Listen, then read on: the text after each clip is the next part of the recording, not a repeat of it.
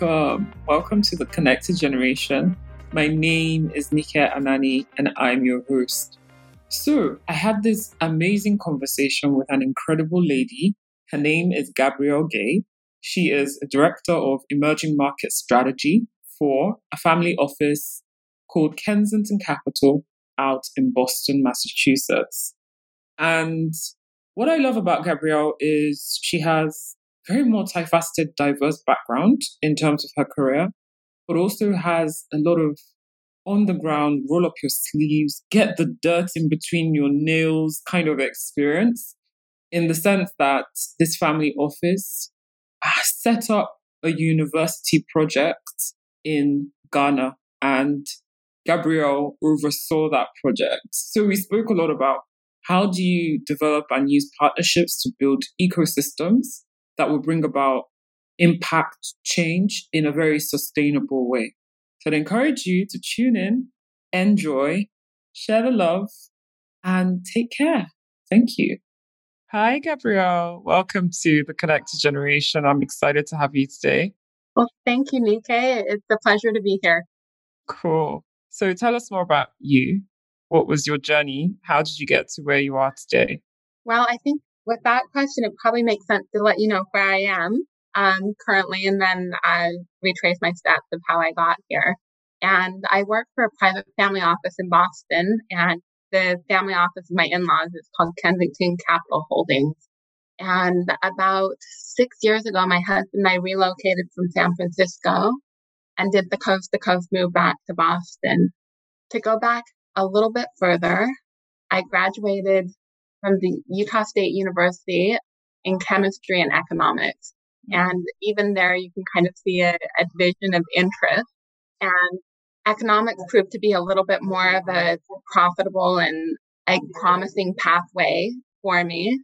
And so I followed that and gave up kind of some ideas of wanting to be a medical doctor. Mm. And with that, I had a series of jobs in asset management, work at a bank that I was involved with, lived overseas a little bit and realized that I was very interested in international business, international something. And I just dove a little bit deeper into that and into that interest. I ended up going to INSEAD, an international business school outside of Paris, and had a phenomenal experience there, very eye opening, and that opened a lot of doors for me. Mm. INSEAD isn't the best known school in the US. So it was more geared towards opening up doors on an international basis. Mm-hmm. After INSEAD was back in San Francisco, ended up working at Gap Corporate in their international digital strategy division. And then from there, we moved back to Boston and I took a role inside the family office.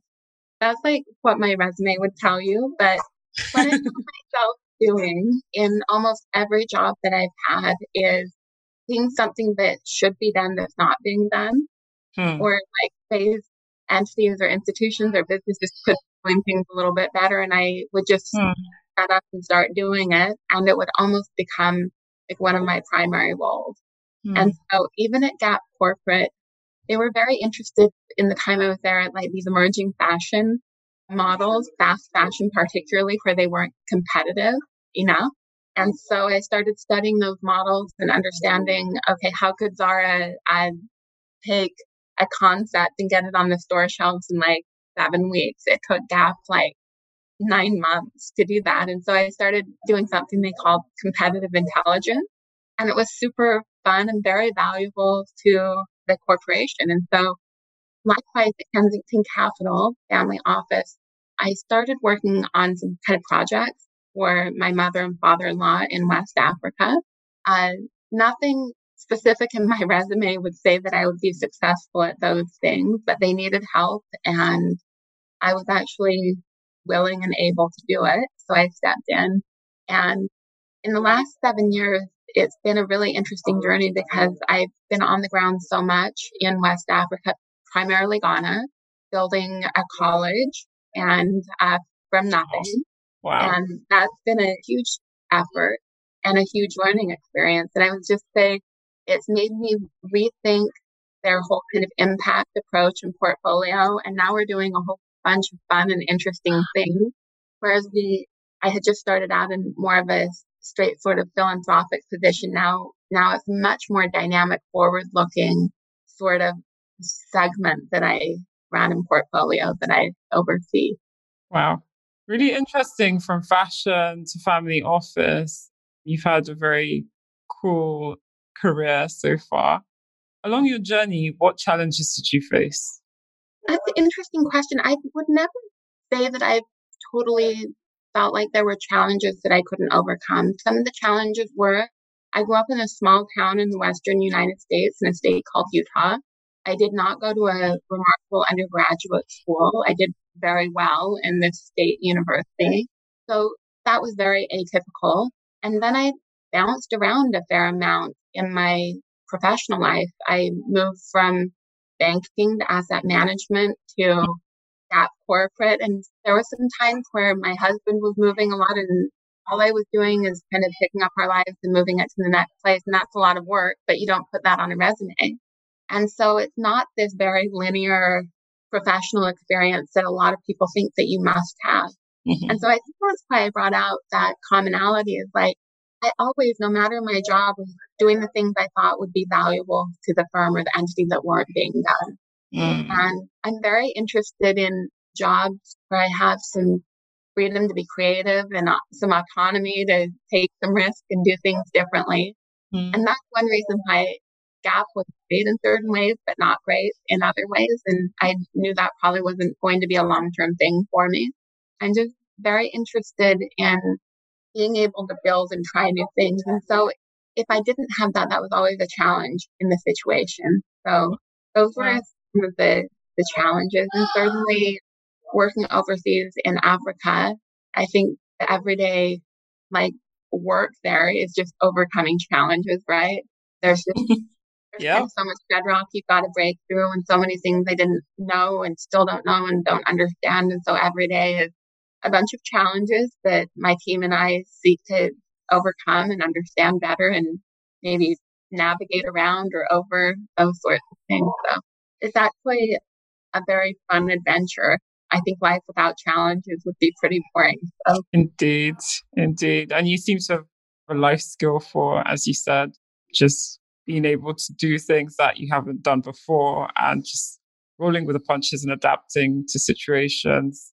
And so through your work, you spend a lot of your time on the continent in Africa.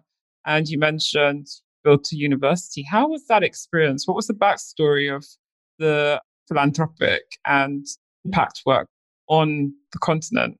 Well, you know that there has to be a backstory, right? Indeed. Because it's a pretty random Very. place to drop down. From Boston to Ghana. Yeah. yeah, yeah. So my father-in-law is a super interesting guy. His name's Bob Gay, and he was one of the early guys Bain Capital. And he opened up their European offices and just was kind of a power horse for Bain.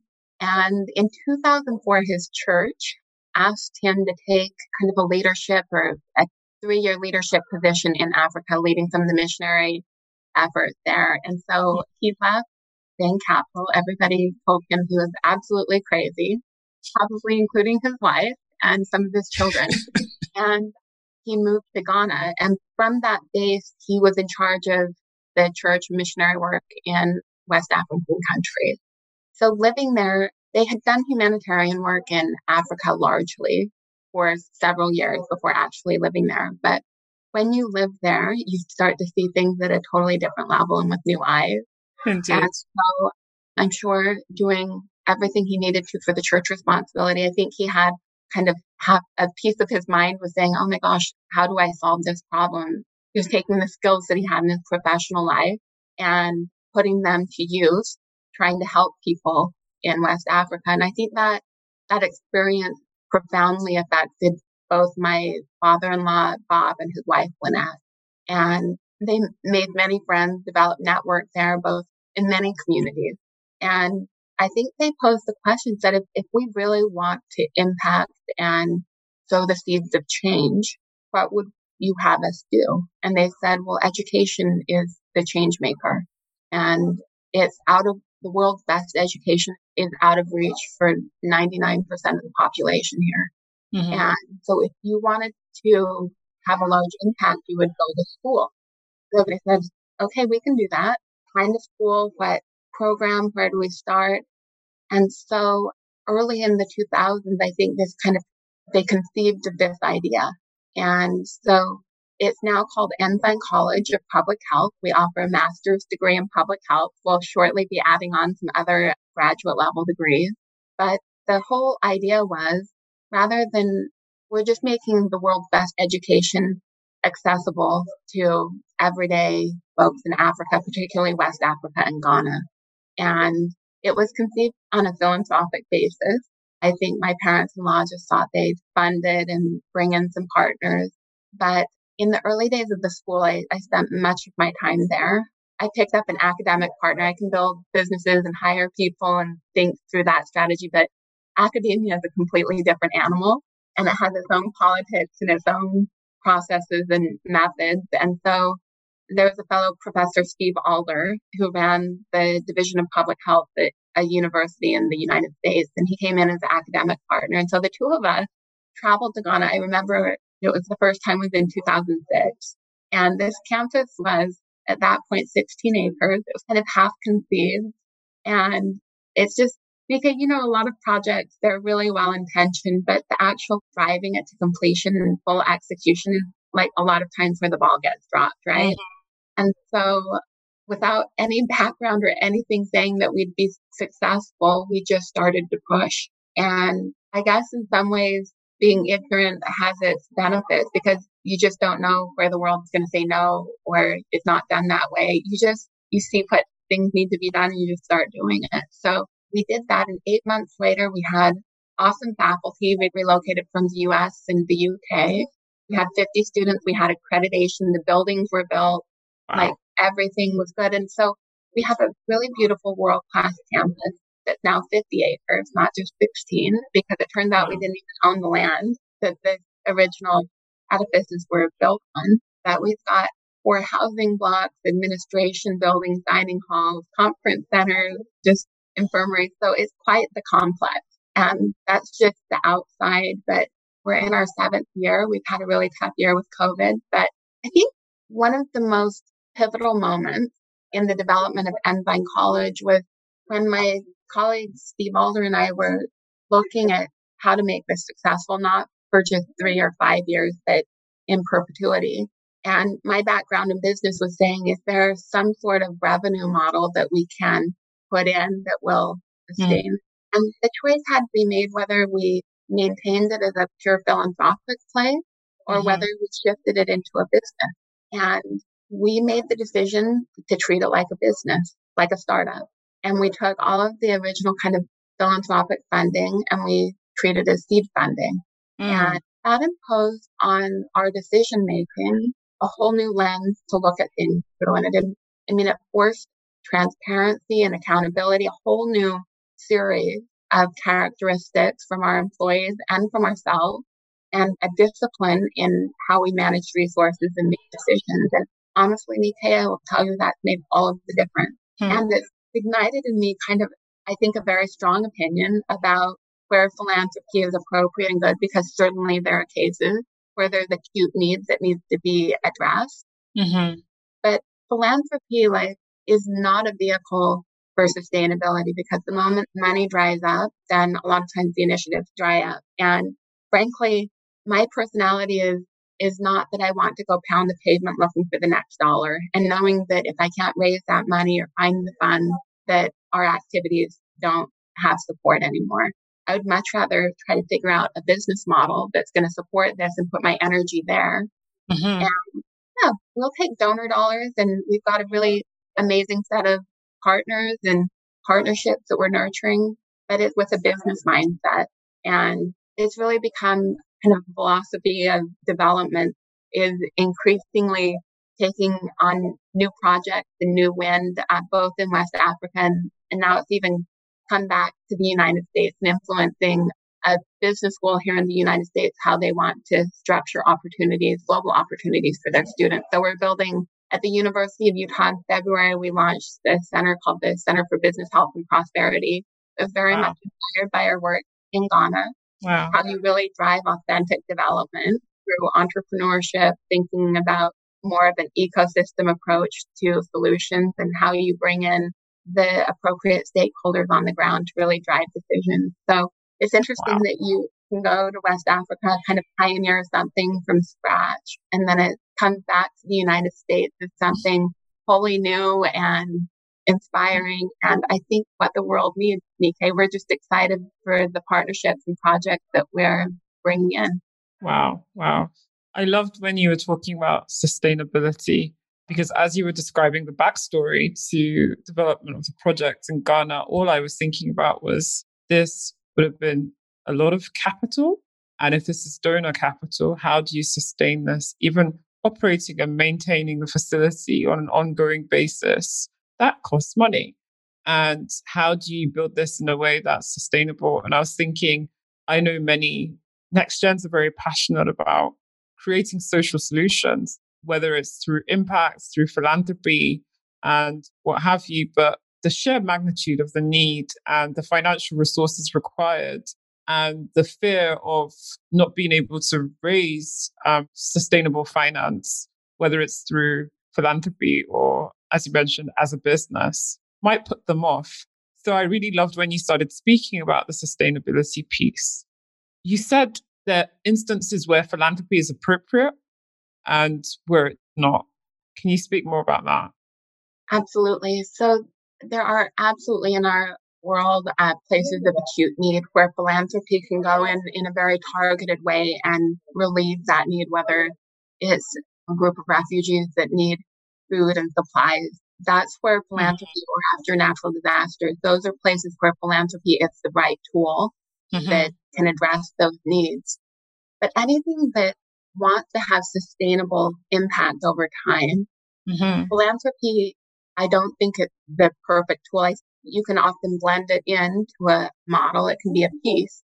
Mm-hmm. But if mm-hmm. you're solely reliant on that, I don't think that in the long term, your initiative will be sustainable. In academia, you could use philanthropy to build an endowment and then use that endowment to fund the academic entity, but an endowment throws off about 4% a year, which mm-hmm. is not much. So you're locking up a huge pot of money and that 4%, usually you can get about 8% interest on that pot of funds and 4% goes in to maintain the corpus and 4% is thrown off to fund activities. So it's not a very efficient use of funds. Money. Opportunity cost. So maybe if it's interesting I'll take the lid off our business model a little bit and share with you a little bit Please. about what's driving. And to be honest, we're still experimenting and trying new things and finding out what works best, what are most efficient ways to go into certain markets and things and certain partnerships. But there were a few mandates that came with this campus when we took it over from my parents in law. And we didn't take it over, they're still very much involved. But when Professor Alder and I took it on as a project. They wanted the academics to be the highest standard in the world and they wanted it affordable to the average West African. So that was something that we had that will always be. They are a huge proponent of community engagement and we do that through building on the ground partnership. And the other mandate is that we have to approach problems and impact from a capacity building perspective. And so to back up, I'll just say two things about my parents in law. And this was kind of a breakthrough moment. My father in law is an innovator. He's always just driving models to get increased efficiency and, and looking for new ways to do things. And my mother in law is absolute humanitarian. If it mm. breathes, she like is loving it and trying to take care of it. And so when you put them together, they're a really dynamic duo. And often I've seen in their philanthropic portfolio that the different entities that they funded or supported went to one of them, but never often both of them.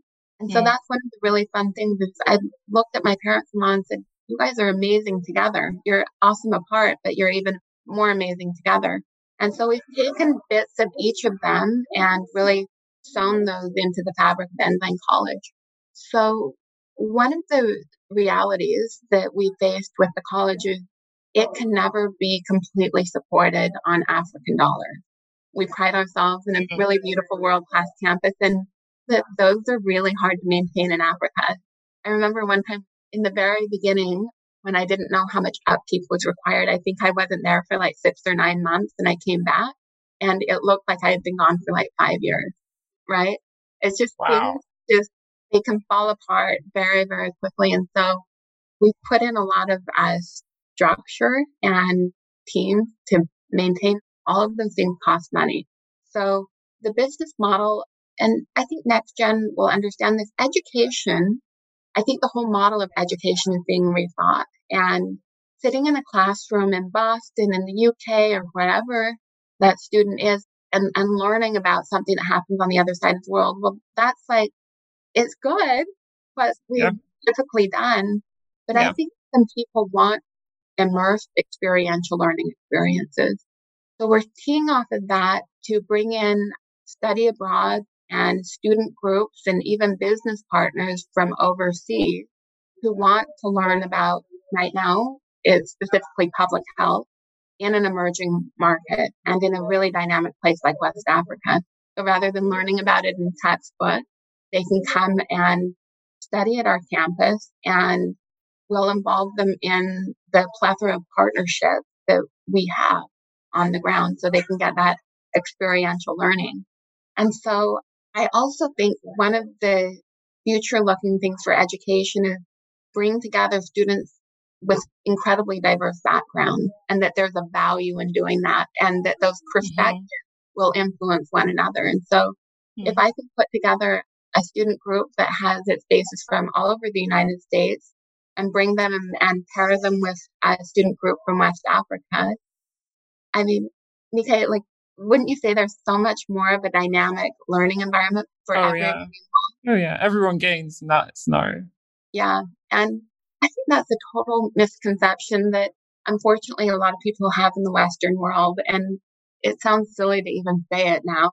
I'm ashamed of it, but some folks think that the Western world has all the solutions or they've figured things out. Mm. And we can help the world by just sharing our knowledge with them. Mm-hmm. And that's a super patronizing thing. And it's absolutely wrong because we don't understand the challenges that are inherent in those sorts of economies and communities and countries. So unless you're bringing those stakeholders to the table and then bring whatever knowledge and resource that's valuable to the table and then combining those in a similar, like diverse setting, then the ideas will never really stick. And so our posture is very much to say, like, the Western world has so much to learn from Africa. Let's get you over there, pair you with entities and organizations and individuals who will teach you so much. And that has been my experience. It's been the experience of the people that we have chosen to work with. And I think in those very equitable, even partnerships, there's so much to be learned on both sides. And I think that really is the pathway forward for a lot of countries, including my own. That's just, you put it so well. And it really is about diversity of thought and we all together, when we come together with our various perspectives, we all gain. There's a synergy that happens. And quite often, like you said, it's nonsense when some people come with the perspective that the West has so much to teach. It almost delegitimizes what we have to offer, right? And. It's very easy to internalize that story and always want to be at the mercy of the West. But I think you are completely right in that we all have something to offer each other, to teach each other, and we all have something to learn from one another as well. I agree. It sounds like a platitude, but it's absolutely true in in those partnerships. The thing that is, I think, so remarkable about Africa is there's an energy there that I've not found anywhere else in the world. And in the US, you can bring a team together and try to work on a problem, but the Western world has a rigidity to it. There's mm. things you don't do, and there are things that just are not thought of because you don't have the freedom. The structure is so rigid and it's been built and developed over generations. And I think in Africa, the energy is there to think like what could be, right? And to think outside of those constraints that the Western world often puts on thought in a conscious or even unconscious way. And so building college in West Africa, there's no blueprint for what we've been trying to do. There's no person or group that I can look at and say, well, we're just going to do what they did. Mm-hmm. You're charting new ground. And in that, there are challenges, but there's also the wonderful aspect that you can be creative and cobble together the solution that will actually build a new model of education. And it's not going to look like the Western model or even the model that existed in West Africa right now. And so we're pushing ministers and accreditation boards to do things they've never done before. And sometimes they're a little bit nervous because they're not used to change. But that's what's got to be mm-hmm. done. And once you tap into that, there's so much energy and it's so fun to have the freedom to try new things and honestly to fail sometimes and pivot and try other new things and bring in new partners and think new ways. There's just, they're not the constraints in West Africa that I've found in other parts of the world where I've worked. So it's super fun. That's amazing. It's the pioneer's life, really. As you were talking and saying the mm-hmm. energy and the less constraints, I was just thinking, yeah, it's because in Africa, you're often pioneering something. And it can be quite intimidating, but it also can be very exhilarating as well. Absolutely. And the thing is, is we're all in this together. When you put together a team, and we've all never done this before, and you just start to iterate and think about how we can build things, the ideas always come from the people who know the environment way better than I do, or, you know, the Western part of the team does. And there's incredible energy and creativity there that had never really been unleashed or valued or in the ways that I think that these new models can utilize. And so it's just once you can tap into that and give folks the freedom to create and it's okay to try things and have them not work, that's not their typical experience. But if you can give that to them, then there's like untold energy and the world needs that. I love that. I love that. I just have one last question for you. And that is you mentioned when in developing the university in Ghana, there was a shift from seeing it as a philanthropic project to seeing it as a business, and how that transition kind of changed everything in terms of driving efficiency and transparency and accountability. Can you speak more about that, that transition, and what metrics did you start measuring that you weren't measuring before under the philanthropic model? Elaborate a little bit more on that transition. Absolutely.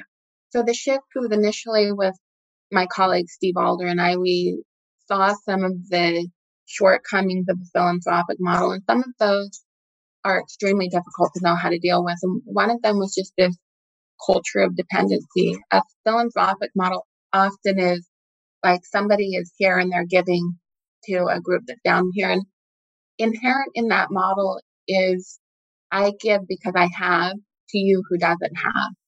And like I said, there's appropriate circumstances for that. But it means that you're not measuring in detail and analyzing in detail where all of your funds go and to what impact they're having.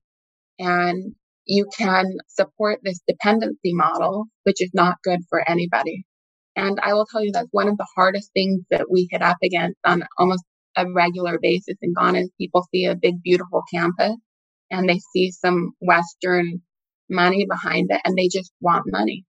They just see us, I think, as a dispensary of resources and that's what we're good mm. for because typically that's what we thought we were good for.